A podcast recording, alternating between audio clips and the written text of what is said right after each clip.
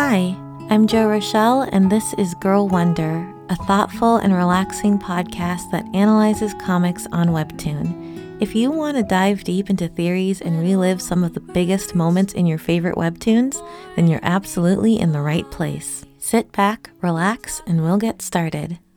Today on the podcast, we are discussing episodes 143 through 147, including the mid-season finale of Sub-Zero by the incredible Juniper. I especially can't wait to talk to you about the couples of Sub-Zero, the romances between Clove and Cairo, Karis and Norin, Raina and Aaron. Man, were there some steamy kisses in these episodes, and I have some interesting theories to discuss with you. I really can't wait. But before that, I want to encourage you to support the creator of this awesome comic, Juniper.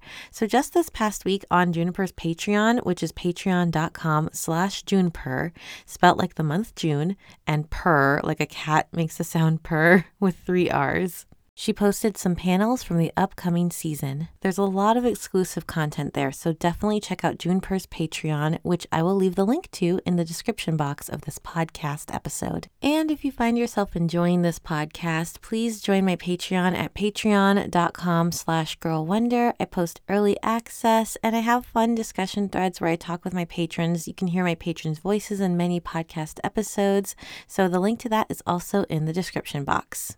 And before we start, our top cities that have listened to this podcast the most in the last 7 days, well, the first two are cities in Mexico, Zapopan and Guadalajara, and the next two after that are in Bahrain in the Middle East, Riffa and Manama. And then the next one is Valencia, which is in Spain. And I think it's fun that we have an international audience. After Valencia comes El Paso in Texas. And so we're representing 3 different countries in the top cities that have listened to this podcast the most in the last 7 days. And I suspect people are listening to older episodes because now the podcast has come back from a short hiatus. Thank you all who are listening right now. Thank you for waiting through this hiatus. I appreciate you so much. So without further ado, let's talk about Sub-Zero.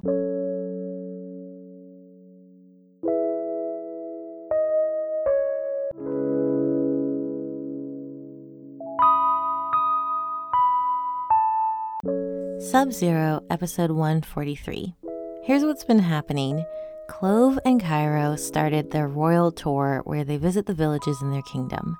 And Clove sniffed out right away that the governor of this particular village is corrupt. None of the grain, none of the food, none of the resources the dragons gave to the poor, famished people of this village is actually making it to the poor, famished people.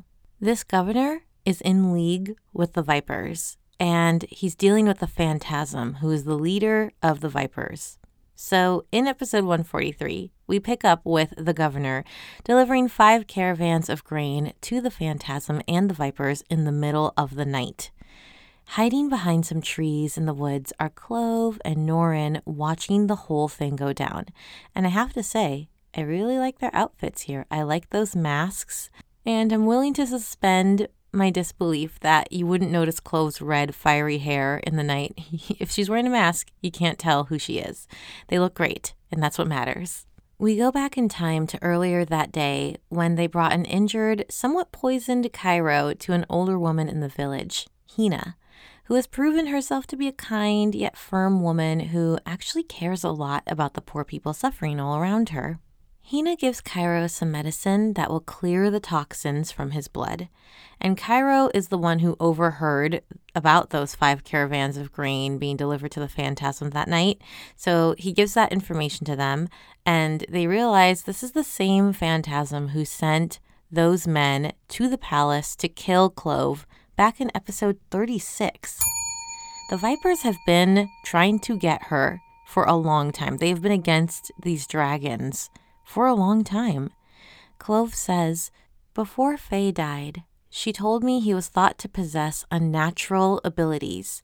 Most importantly, he has a poison capable of impairing dragons." That's not good, but it is interesting to hear this about the Phantasm, who's a mysterious character. We will be talking about it. We will be theorizing about it. Don't you worry. Clove is determined to go after the Vipers, to which Cairo objects, but then she kisses his forehead and says, "If there's anyone the poison won't work on, it's me. Don't worry, I have a plan." And that's a good question. Do you think that poison that would get a dragon and impair a dragon wouldn't hurt Clove? I'm really curious about that. She's not really able to shift into a dragon. So does that mean she wouldn't be able to be poisoned either, at least with this particular poison that got Cairo? I'm really curious about that. For me, I think she still could be poisoned. That's just my personal opinion, because at the end of the day, Clove is not a regular human being. She does things regular humans can't do. She dreams things regular humans don't dream. You know what I mean? She comes from a long bloodline of like magical abilities. So I think the poison very well could work on her. And she was just saying that as a guess in hopes of getting Cairo to calm down as she leaves him to go fight someone really scary. I think that's where I'm leaning right now. Let me know your thoughts. So back to Clove's plan. 6 hours later, Clove and Norin wait behind the trees for Karis to give her signal. And it happens pretty much right away. Karis shows up in dragon form, and the Phantasm sees this and thinks the governor set him up and asked the dragons to come. So Clove, Norin, and the Crimson Soldiers charge ahead to ambush the Vipers. Oh, how the tables have turned since episode 36. Back when Clove was running and hiding from the Vipers and begging for herself to shift. Would you look at her now? She is charging ahead on a horse. She is ready to mess some Vipers up. I love that. I think when the Phantasm spotted Clove on her horse, he says to himself out loud, "How interesting." So I wonder if he knows her. It seems like he was reacting to it being Clove. Like maybe they've met before.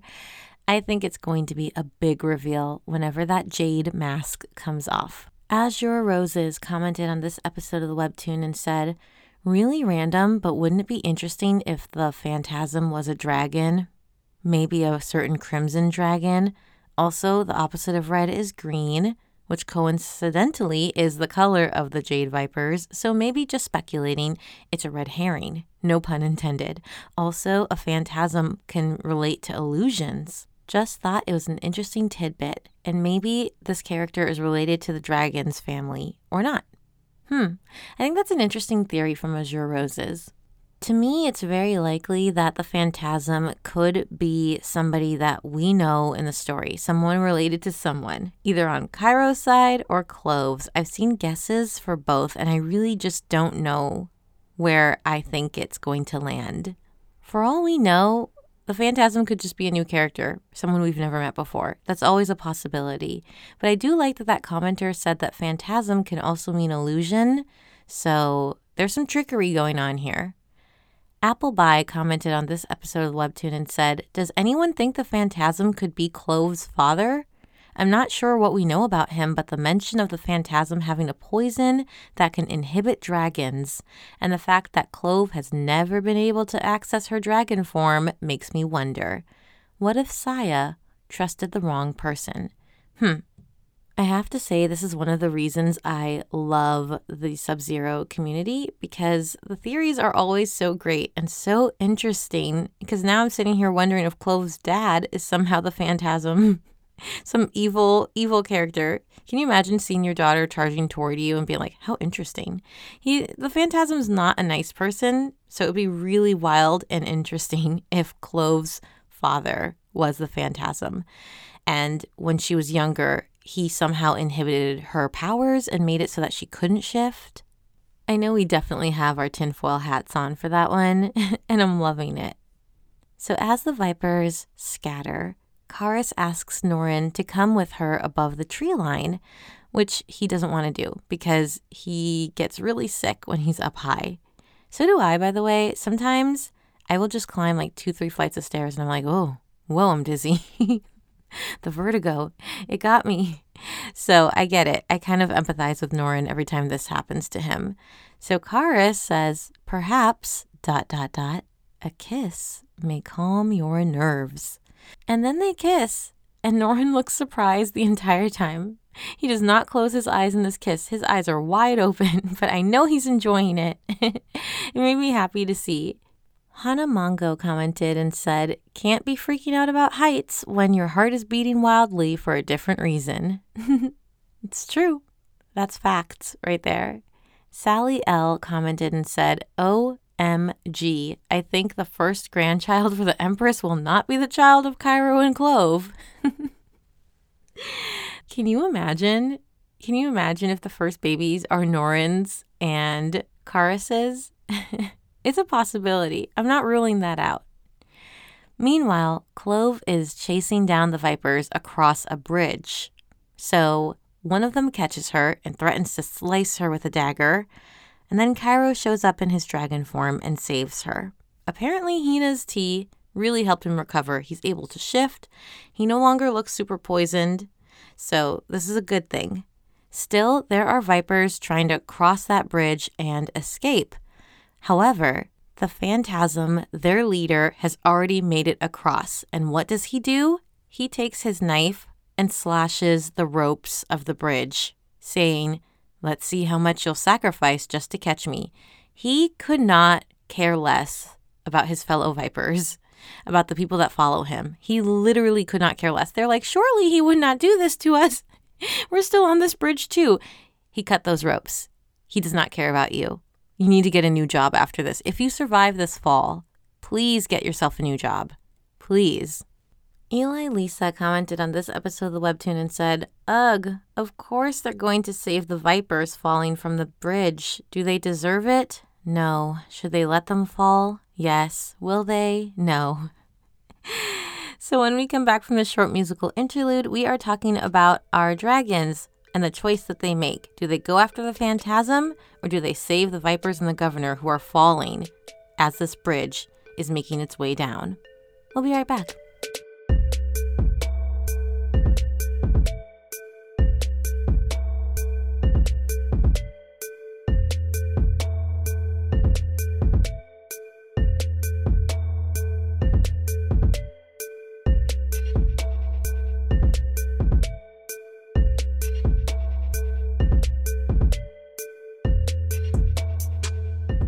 Episode 144 of Sub-Zero, the Phantasm cut the bridge, leaving the dragons, the Vipers, and the Governor to fall.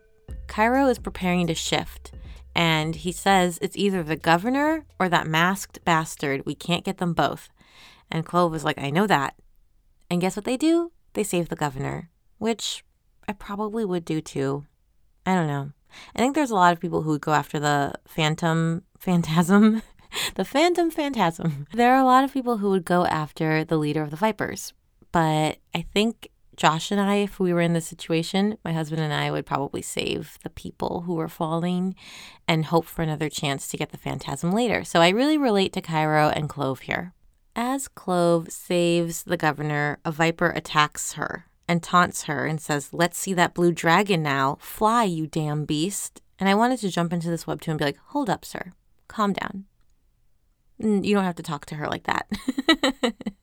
I get that you're on the villain side here, but chill, okay? Don't talk to Clove like that. I just want to jump in there and say that and then jump right back out and continue reading the story. So we see Clove get those glowing lines, you know, those markings by her eyes, and she puts her hand on the Viper's mask and poof, shards of ice appear. And Cairo, in his dragon form, looks surprised. The Phantasm was watching. Once again, Phantasm is always watching Clove. Definitely saw that too. Even Clove is surprised, wondering how she did that just now. It's finally over, and the Governor whimpers his apologies. I do not forgive him personally. It doesn't really look like Clove or Cairo forgive him either. The dragons will be removing his titles and relieving him of his duties, and replacing him with Hina, which is a very logical decision, and I support it. So they get back to the village where the people see the Governor is arrested. And that must have been such a nice sight for them to see. You know, like when you have a corrupt politician in charge of your land and has been mismanaging the money, mismanaging the food, and you have been suffering because of their selfish decisions. It must be so satisfying to see them get their comeuppance, to be arrested, to be stripped of their title. It's good. And Clove wanted them to see it. You know, she wanted to make an example out of this governor. I think it's within her power and within Cairo's power to, like, kill him. They could execute him right there. But that's not the kind of leaders they are. They're showing the town and the village what kind of leaders they are. Hina accepts the position as leader, and now we know the grain is actually going to get to the people who need it the most. Suddenly, Clove feels faint, and Cairo catches her.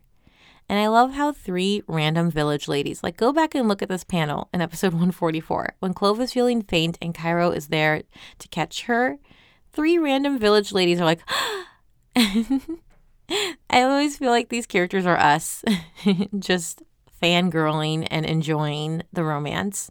So Clove lies down in bed and she's shivering with Cairo by her side. She is not feeling well, and it probably has something to do with her using her powers earlier. One of my favorite moments in these batches of episodes is when Cairo gets into the bed with Clove and spoons her. It's so adorable, so soft and so gentle, so cuddly. And Cairo says, remember to take care of yourself. You can't help anyone when you are injured yourself. This nation needs you. I need you. And Clove thinks to herself, what a strange feeling. Despite the distance between us, the anger, the lingering feeling of betrayal, I can't deny I missed this. So cute. I'm happy that even though they're in a rocky part of their marriage, they're in a rocky part of their relationship, they're still able to be there for each other. He's there to remind her to take care of herself, and she's there to be comforted by him. It's really great. Manga Geek 33 commented on this episode of the Webtoon and said, I think there's two reasons as to why Clove could be so exhausted. 1, purple dragons. 2, she didn't necessarily shift, but she accessed her dragon's power. Also, I'm not sure if anyone else noticed, but the marking on her back seems brighter than before. I noticed, Manga Geek 33, I did see that when I was first reading it and on reread when I was preparing this podcast episode. I was like, wait, her markings don't look as faded to me. And I'm definitely noticing it's in the back of a lot of people's minds, whether Clove is so tired and feeling faint because maybe she's pregnant. Maybe those purple dragon babies are on the way.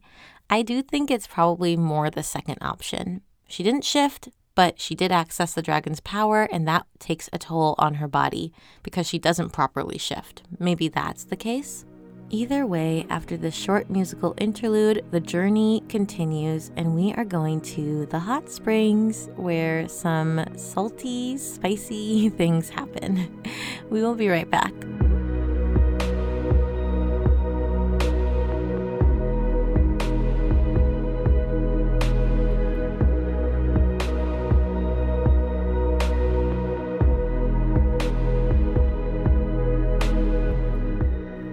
Episode 145 of Sub-Zero, Aaron is with Raina, and they're watching and commenting on the old white-haired lady who just joined their group, thanks to the Grand Marshal.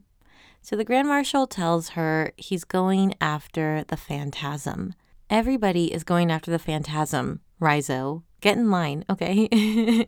Everybody wants to know who the Phantasm is, and this lady says she's heard the name before, and he is the one that has the relic, okay? So for us who like to come up with theories, we need to write this down. The Phantasm has the relic, the ancient relic drawn from the original Azure Beast, which will come up again in this finale. So important information. With the relic, they can unlock, and then she was going to keep talking, but then they got cut off by a soldier who was like, oh, be quiet, sir.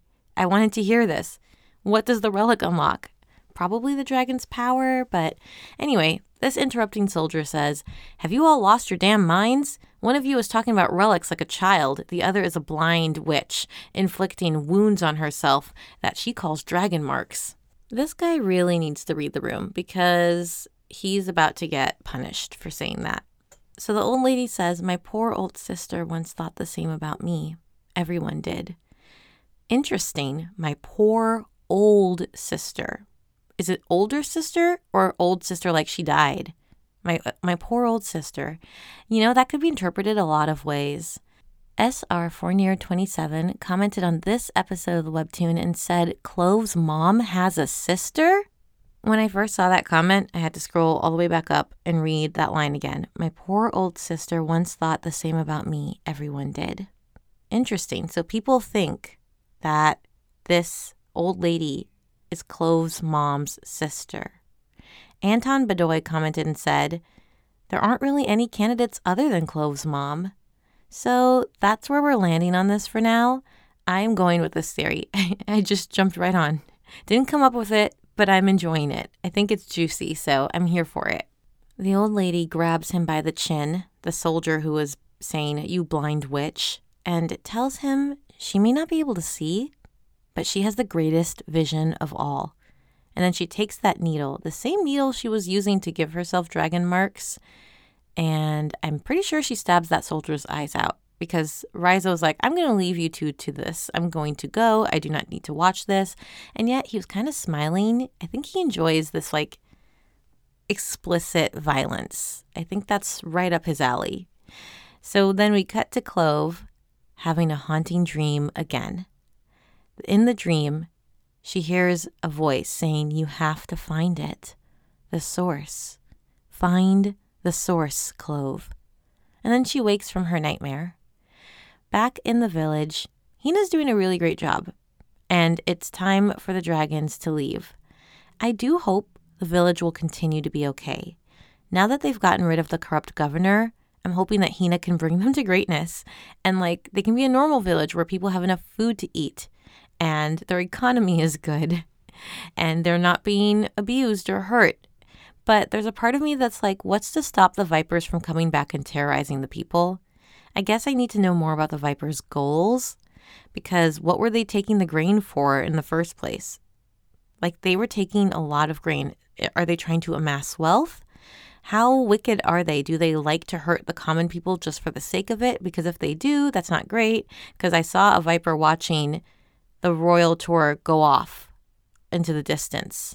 I assume that Viper is watching them because they want to follow the dragons, but they now know that this village is left unprotected, which makes me nervous. I hope that if we ever check in with Hina again, she didn't die. Like, that's my fear right now. So our dragons reach the hot springs. Truly beautiful. I love how this is drawn, and I have to say, I'm a big hot springs fan. I am a hot springs person. I love going to natural hot springs. I go to artificial ones. I like going into hot pools, cold pools. I like doing a lot of this like bathing and hanging out, probably because I grew up watching anime and there was usually a hot springs episode or beach episode. So I just love the water like that. I honestly wish I was at the hot springs right now. But what's interesting is that in these hot springs, there are some animals. And I did not recognize what kind of animals these were, but some people in the comments were like, are those capybaras? And I Googled it, and I think so. I don't even know if I'm pronouncing that right. Capybaras? Those are real animals, and I wonder if they like hot springs in real life. I'll have to do some more research. I'll have to watch a nature documentary on the capybara so I can find out. So we go to Cairo and Clove at the hot springs, and she's deep in thought about how inconsistent her powers are and what would have happened if she couldn't conjure them in that moment. I mean, honestly, she would have died probably, but she was able to defend herself with those ice shards. So that's good. But I also could see being really worried, like, how will I protect myself in the future? And is this something I can rely on? She says, for some reason, I also keep having the same dream over and over. It sounds strange, but I almost feel as if those mountains are calling to me. And when she said that, I wondered if that's where the source is, that the dream voice is telling her, find the source, Clove. It's like, well, some mountains are calling to you, so it could very well be there. Cairo knows that she's still upset with him, but he's glad that they're still able to make a great team. And so am I. And then Clove does something sudden. She loosens her robe, basically almost taking it all the way off, to Cairo's surprise, and she says she's going to enjoy the hot springs, and Cairo is so flustered. We've not seen him flustered like this in a long time. And he says, "You think this is funny now, is it? What's this, some kind of taunt?" And then Cairo slips into the water. A lot of people in the comments were like, "Haha, now it's happened to you, Cairo. How does it feel to be the one to fall in the water now?" When we come back from this short musical interlude, we are talking about another couple kissing and having what I would say one of the most interesting, surprising kisses in this entire webtoon. So we'll be right back.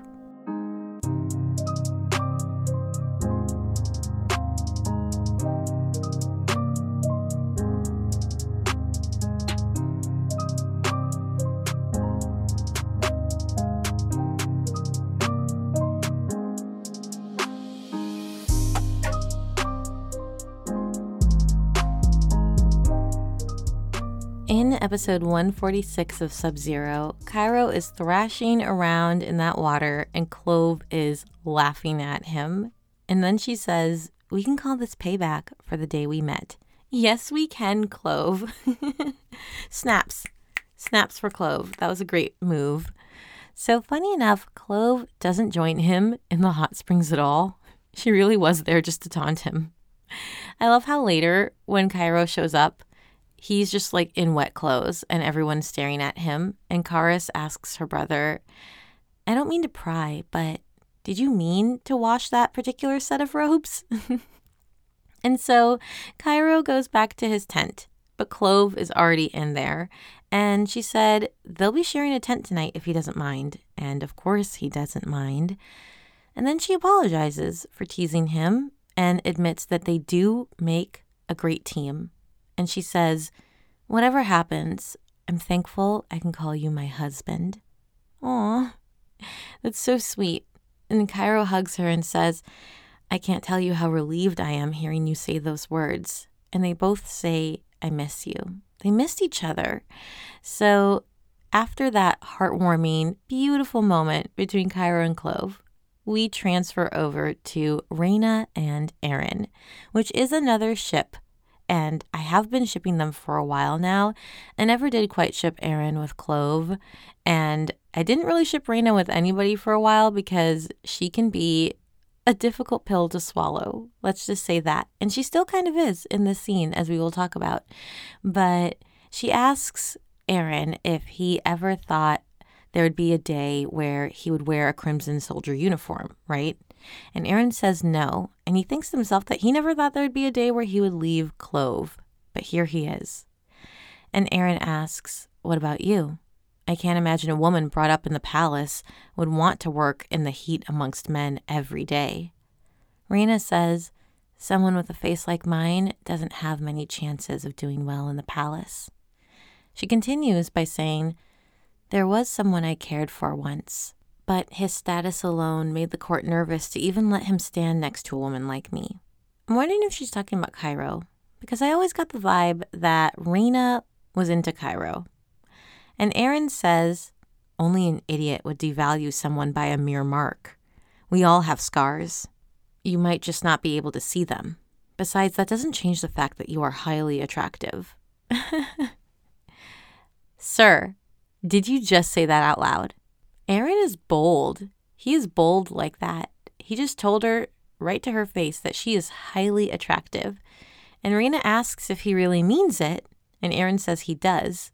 And the horse Zephyr, who never fails to make me laugh, looks up at them, kind of surprised because Aaron closes a gap between his face and Raina's. His lips get really close to hers. And then he says, "I can't." Talk about a tease. Like, that was a tease moment. Got right up in her face, almost kissed her, and then said, "I can't." And he tells her he can't because things are just too confusing right now. So Raina interrupts him, saying she can tell he's still hanging on to Clove. And I wonder if she's a little bit more heated now because he literally heated her up and then, like, turned the oven off. He turned that gas on. He got the fire going, and then he's like, "Never mind, I'm turning it off. No. There's no pot that needs to be boiled tonight." That's what happened. So she's a little sharper than I think she would have been if he didn't do that. She says, the Azure Dragon, you think she truly cares about anything that happens to you? The dragons are in a league of their very own, yet you're so pitiful you can't even see that. You blue bloods are all the same. Then Aaron grabs her wrist and kisses her. He's like, that is what I needed. It is back on. And then she punches him in the stomach, tackles him to the ground, and kisses him back in front of the fire, in front of Zephyr the horse, who is just gagged. He is just standing there in shock. You can't even see his eyes. Like, it's just white space. He is shocked. He is shooketh, the horse. I loved that moment, though. I really do. And I'll tell you guys why after I read some of these comments. So, God, I love Webtoon commented on this episode and said, Zephyr right now. Seriously? Right in front of my salad? That really was Zephyr's reaction. Laura Bunden commented and said, of course, their first kiss would be super violent. And I low-key love it. I high-key love it. I really did enjoy this kiss a lot. Makia commented and said, I don't think Aaron hesitated because he's still in love with Clove. I think it's because he can't be sure where Raina stands with him. Clove, the Cerulean clan, and all the people he's loyal to. Judging by what she said when he held back, she clearly hasn't gotten over her prejudices yet. No, she was like, you blue bloods, they're all like this. That's very prejudiced speaking. Hurricane commented and said, I love enemies to lovers, and Sub-Zero is literally feeding us like royals. All three couples are variations of the trope. Yes, and that is why I come back to Sub-Zero again and again and again, because I, too, love the trope of enemies to lovers, and Juniper is so great at it. Punching someone and then ferociously making out with them, right up my alley. Those are the types of YA books I like to read. Give me a young adult fantasy novel with an enemies to lover trope. I will be reading it in like 2 nights. Give it to me. I will read it all. So this was great. I really enjoyed that. So we see the soldier who got his eyes poked out by the needle, I assume. And the old lady with the white hair says, soon we shall have a preliminary vessel. The solution we seek lies with the Phantasm's relic. So who is the preliminary vessel? They will have it soon? Who is that? What is that? Is that a person? I assume that's a person. And the Phantasm has the relic, which is connected to the original Azure Dragon. She continues to say, the blood of the Ancient One, bring it to me, and I will show you true power. Uh-oh, I don't like the sound of that. It's very coded, what she's saying. Like, it'll all make sense when we're done reading this comic, but for right now, we're just putting the puzzle pieces together, and some of them aren't fitting for me yet, because I just don't know what's going on. Like, I've got some puzzle pieces on the floor that I haven't even factored into the puzzle yet, and some of it is upside down, and some of them are turned the wrong way, but I'm trying my best. I'm coming up with theories with you, and I'm having a great time. Tribal_Scorpion commented and said, I'm calling it again. Rhizo wants to create new dragons with the relic, probably so he can become one himself, and the old lady's obsession ties in well with his own ambition. I like that theory, and I could really see that happening. And then we go to Clove, who, like she's possessed, wakes up in the middle of the night while she's laying there next to Cairo and just gets right up, walks right out of the tent. The guards are really disturbed by this. They insist she returns back to the tent, but Clove yells, in a voice I assume isn't even her own, really, silence! And we see a bright blue light. And we go to the Vipers who say, it's time, let's move out. Like they saw the light and now it's time for them to go. The episode ends with Cairo waking up and Clove is nowhere to be found. When we come back, we are talking about the mid-season finale, episode 147, and some blood is shed. Some arrows are hitting some dragons. Some sacrifices are being made. We will talk about this when we come back.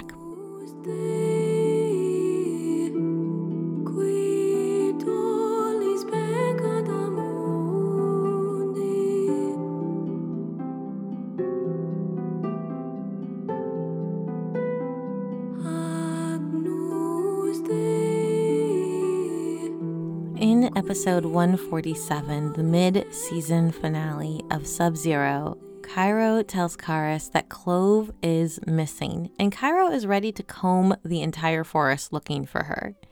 We get this really funny exchange between Cairo and Norin, because Norin asks, "Why did you take off your robes?"